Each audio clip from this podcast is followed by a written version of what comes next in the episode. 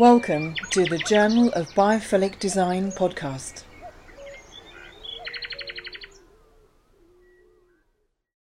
Well, welcome, Kenneth Freeman. He was head of innovation for Ambius. Many people know him from that. He set up his own consultancy focusing on workplace well-being through biophilic design now, and we're absolutely thrilled to have him here. So, Kenneth, many thanks for joining us. Thank you for inviting me. Uh, can you tell us a little bit about yourself? As I said, a, lot of people know you in the industry. Um, obviously, working with Ambius, you said you were working with them for 25 years. Can you tell us a little bit about what you did for Ambius and um, and then maybe what you're doing now? My, my career, say, as you said, stretched for, for 25 years. When I joined the company, it was very much as a, a plant scientist. My background is in um, horticulture and botany. So I joined the company um, essentially to do research into how to look after indoor plants in, in commercial environments. So I spent a lot of time looking at you know the best ways of, of caring for indoor plants. Um, and one of the areas of expertise I have is is on the sort of the, the botany and the horticulture side. But more recently um, I, I, started looking into why we put plant, plants into buildings. Uh, what are the, the genuine benefits of it? Um, is it to do with air quality which a lot of people um, were were promoting way back in the, the 1990s, or was it much more of a psychological thing? So I was involved in some academic studies um, with various uh, researchers at different universities over the time, looking particularly at things uh, like um, the, the, psychological impact of plants in buildings, how they make you behave, how they improve uh, well-being so things like you know, you know, do they have an impact on stress? Do they have an impact on uh, productivity? That sort of thing. And that that's where my my interests uh, really uh, took me. And um, you know working with some very uh, very good people in uh, in different places we we came up with some you know, some fascinating research that to me pretty much explains a lot of why we have this need to connect with nature, and I think it crosses all sorts of different um, different disciplines. It's not not not straightforward by any means. And and what are you doing now? I mean, you sort of you have your own consultancy now. It's fairly multifaceted. I'm doing some work with interior design companies, looking at um, how to use plants and biophilic design in offices. The other areas that I, I, I will be um, focusing on is uh, looking at how new products and new technology can be brought in uh, to um, improve uh, well-being in the workplace that, that, use plants in particular. And the other thing that I can do now, now that I'm, I'm no longer working um, exclusively for Ambius, is other interior landscaping businesses around the world. If there's anything I can do to help, um, you know, with, with, them, whether it's from a sort of a deeply horticultural technical point of view or uh, you know more to do with um, sort of biophilic design and well-being, uh, then I'd certainly be interested in, in working with them too. So multi-stranded, I suppose, would be the, the thing. Well, it sounds really exciting, especially looking at innovation in terms of like new tech and new products and, and how you use plants, um, you know, in in interiors. Um, and, um, absolutely. And I didn't know your background was in botany and, um, and horticulture. I didn't actually realise that was your main um, sort of background. I've got a rubber plant here that I, I might send you a photograph of. like why I'm what I'm doing wrong. I'll, I'll certainly be happy happy to have a look. But no, that, that, that that's where my where where the background is, and I suppose that's what informs um, very much a, a, a scientific discipline to okay. uh, to to what I do. I, am very much um, interested in the evidence base behind, um, you know, yeah. basically proving, uh, you know, the, the benefits of what we do. There is a, a fairly hefty um, evidence base behind mm. the benefits of biophilic design, and, and that's what I want to use to inform uh, the, the way that we go about it. I don't think it's just enough to you know put plants into buildings and say that's biophilic and that's going to have a massive impact i think you need to understand why what you're doing uh, has that sort of impact. I mean, how did you first come across biophilia and biophilic design, and, and why actually did it resonate with you so strongly? I was first introduced to it, it must be a little over 20 years ago, by a colleague of mine. Um, uh, a gentleman called Ken Brewer, who um, used to be um, one of our technical managers in the United States. He sadly died a few years ago. He was a good friend of mine.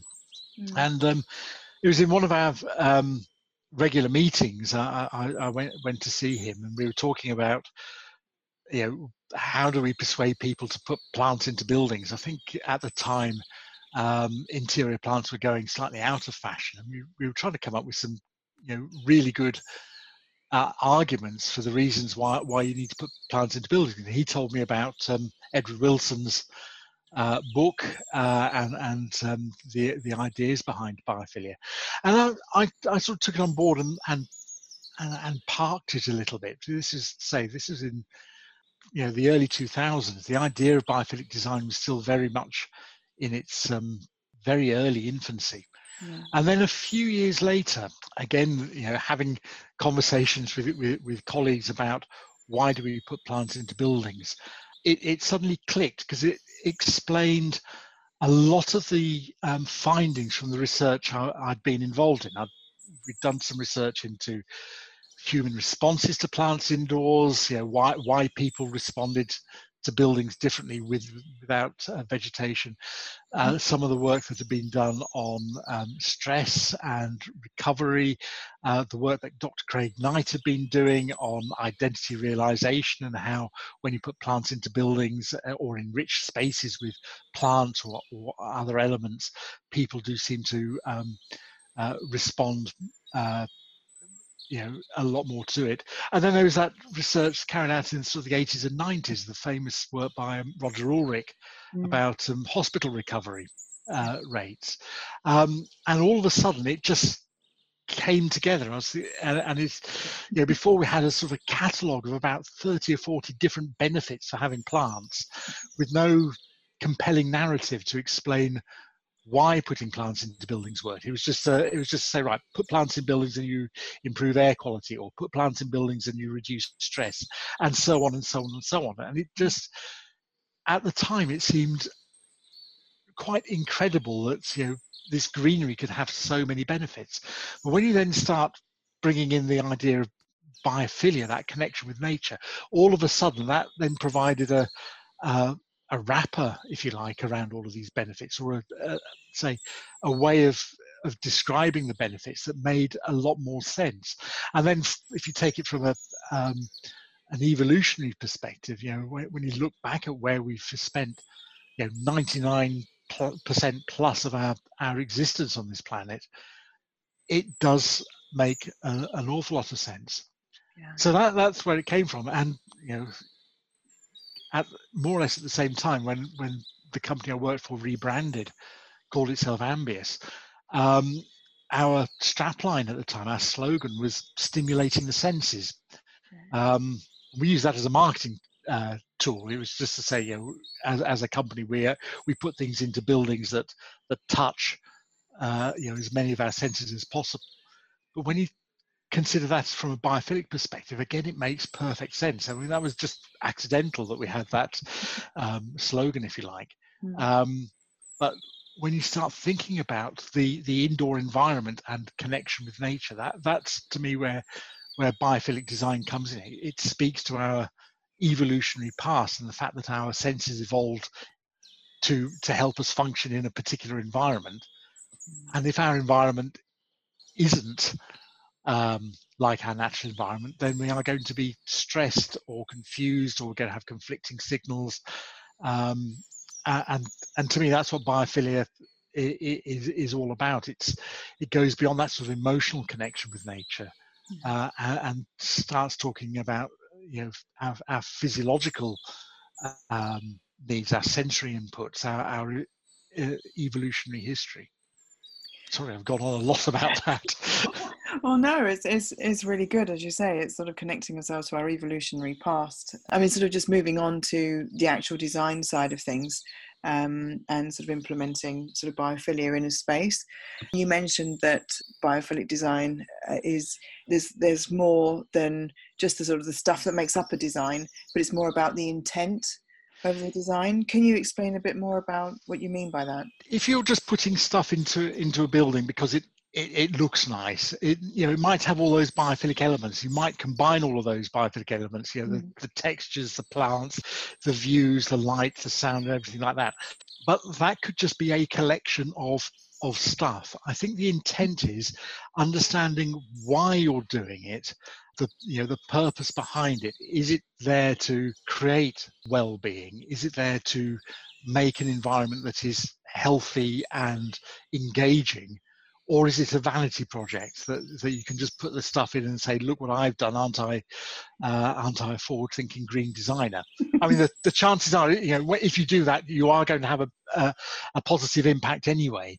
Mm. But to me, I think to be biophilic, to be, you know, genuinely biophilic, to, to, to, to create a human-centered um, uh, environment, you, you've yeah. really got to take into account what the what the human beings in that environment need and want. And I think the want is, is important as well because um, I think a lot of designers think, I know what biophilic design is. It is, you know, arranging things in this particular way. It takes into account the, you know, the 14 patterns of biophilic design that have been um, described in the past. And, you know, I can do that. I can put that in there. But if you don't actually take into account the, the precise needs of the, of, of the people in that particular space, in that particular building, then it is just a beautifully devi- uh, designed space, but it might not be as good as it can be. How would you encourage designers or, or companies to actually to consult their staff so that the so this so the biophilic design can be implemented in in the best way? I think consultation is exactly the right way of doing it and i think it needs to be um, conversation. You can always start off with surveys. I mean surveys are very useful to sort of cite up you know the, the the, the broader issues.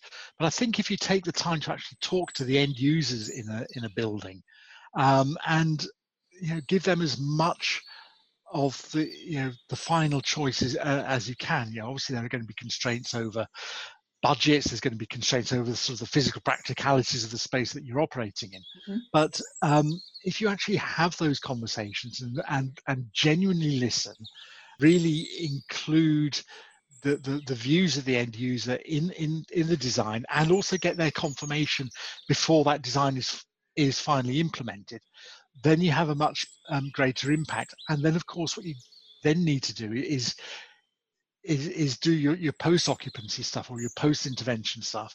And not just once but continuously and keep those conversations going. Mm. um, because you know with the best will in the world you can you can design a space and you can you can install it and and, and have it set up. And then something changes or people say you know what? That isn't exactly what i meant.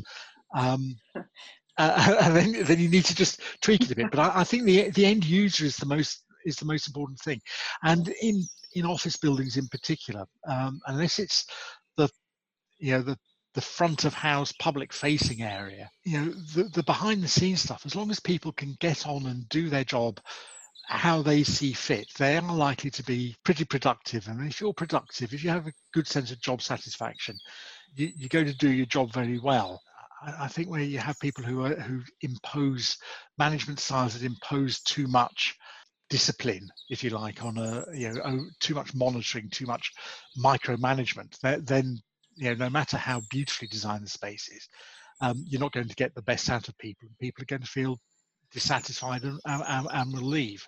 Yeah, that's true enough. I mean, do you have an example of where uh, biophilic designs really made an impact on a on a company or, on the space and its people in particular? I, I can give an example of um, you know of Ambius itself from when I when I worked there a few years ago. Um, uh, we we had um, an, an, office in Paris, mm. which um, there there was some fairly significant problems in terms of um, staff engagement there. They people you know, there was a high staff turnover. Mm. Um, there, I think the office was formed as a result of merging um, two or three individual branches, and there was a you know suspicion between uh, between the various colleagues. There, there wasn't a great deal of, of mutual trust or mutual respect. Mm. And um, you know, we'd recently done all this research with with, with Craig Knight, and uh, we'd looked at various different uh, elements of biophilic design, and the, and the local managers there um, said, right, okay, we we'll test it out. We'll we'll try it, and they they did. They said, right, okay, the downstairs of the building is a showroom, so that will be, you know, designed uh, accordingly. But upstairs, where the offices are, um, this is your workspace, and um, you know, in a nutshell, they said, right, um, you can have anything you like out of our our warehouse to decorate your space. So any plants, any containers, any pictures, any you know the corporate artwork that we rented, anything that you find that you want in uh, that you want to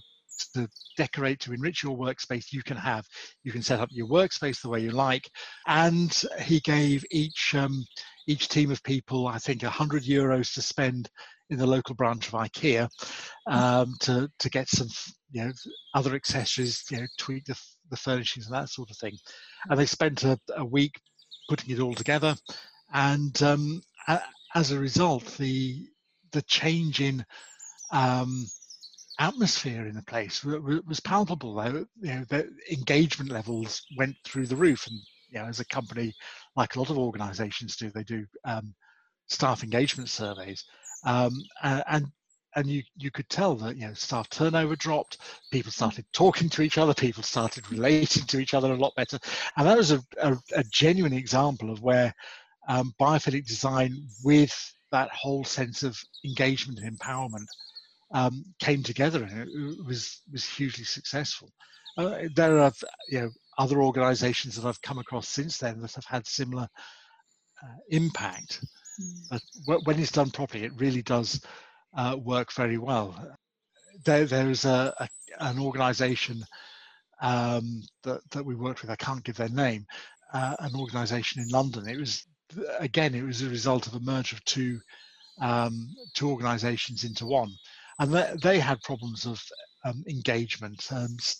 staff trusting management. Um, you know, there was a fairly high um, turnover, and, and, we we again carried out a, a, a, similar sort of project where we we used the principles of biophilic design, but it was a it was a guided design. We you know the final the absolute final decisions were taken by uh, the individual um, staff members. So we, we would go in and we'd talk talk to them about what was possible in terms of design, and mm. we would create and we'd ask them what they wanted. We'd create um, know, mood boards or sort of ideas for them. We'd go back and talk about it again, and ultimately, you know, there, there would be the, the people were guided by a professional designer because obviously they know what's likely to work in terms of you know the physical space that you've got there, the light levels, the the the pedestrian flow and, uh, and all that sort of thing.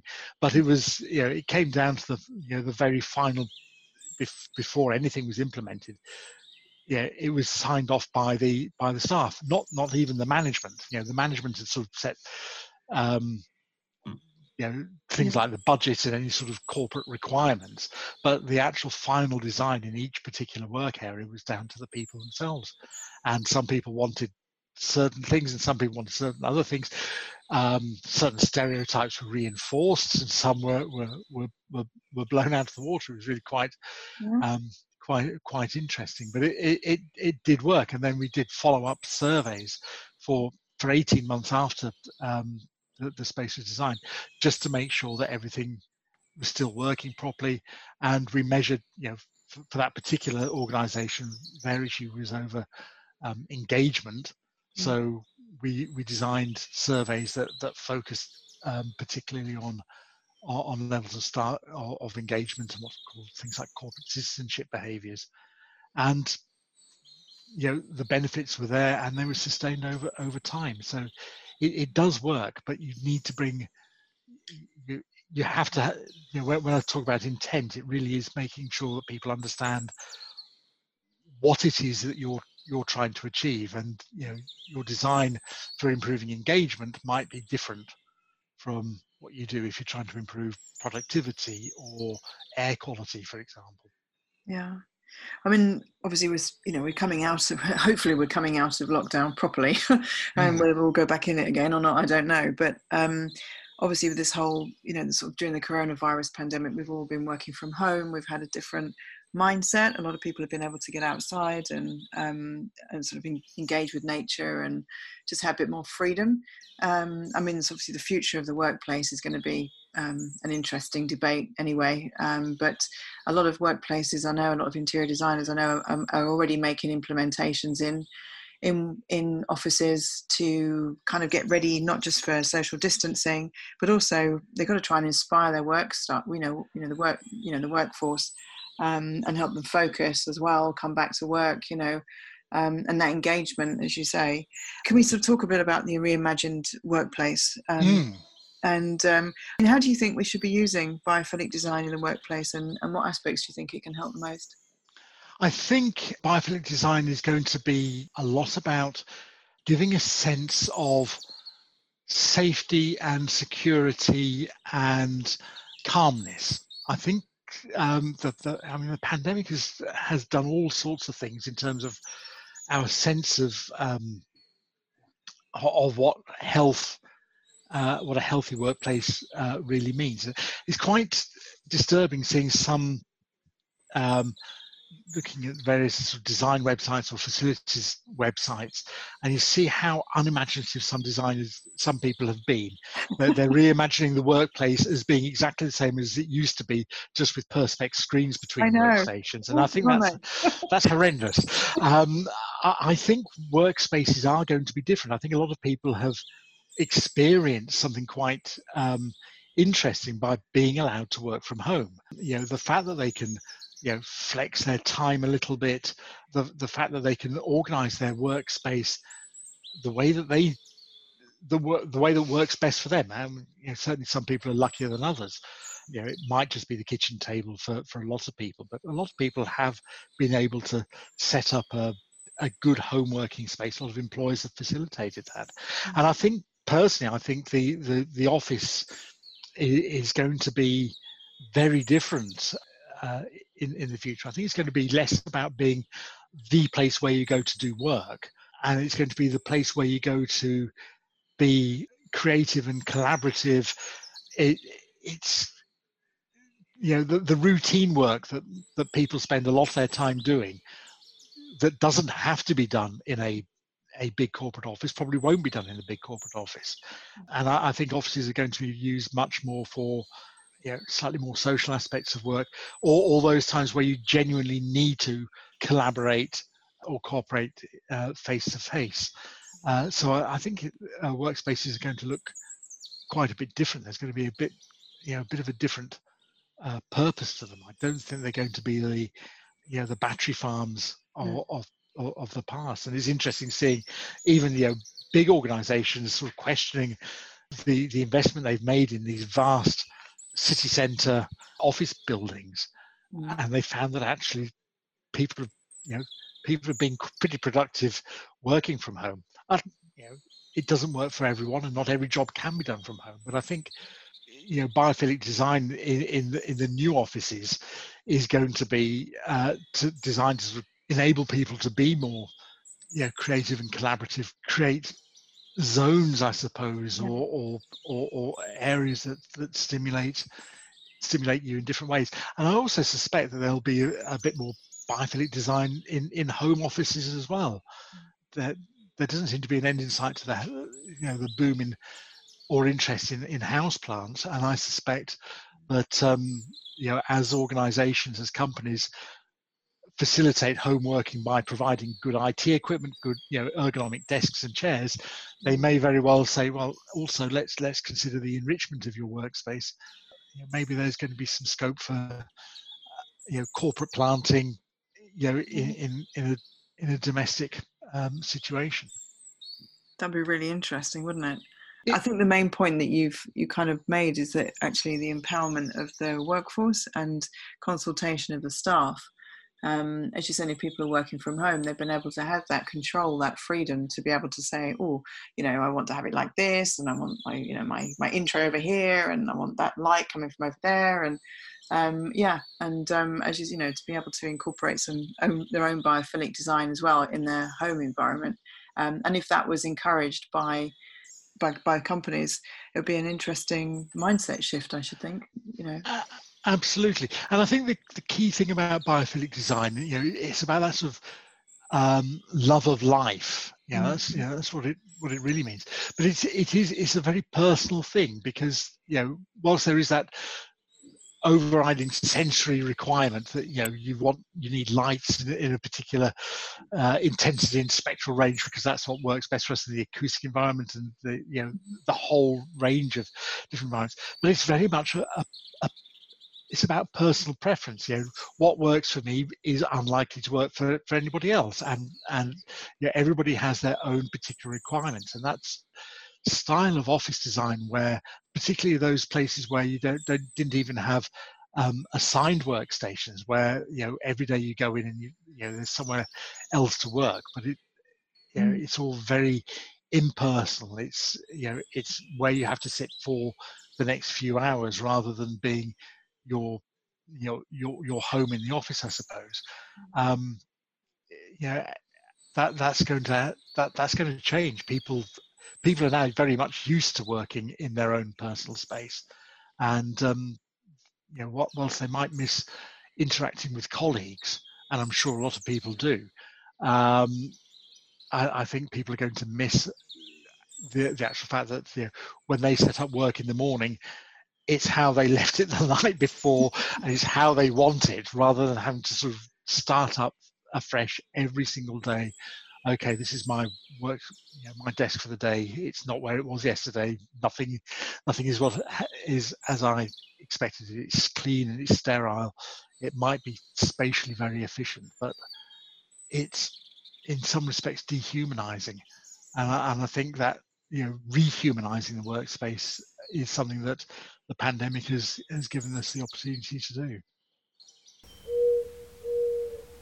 Thank you for listening to the Journal of Biophilic Design podcast.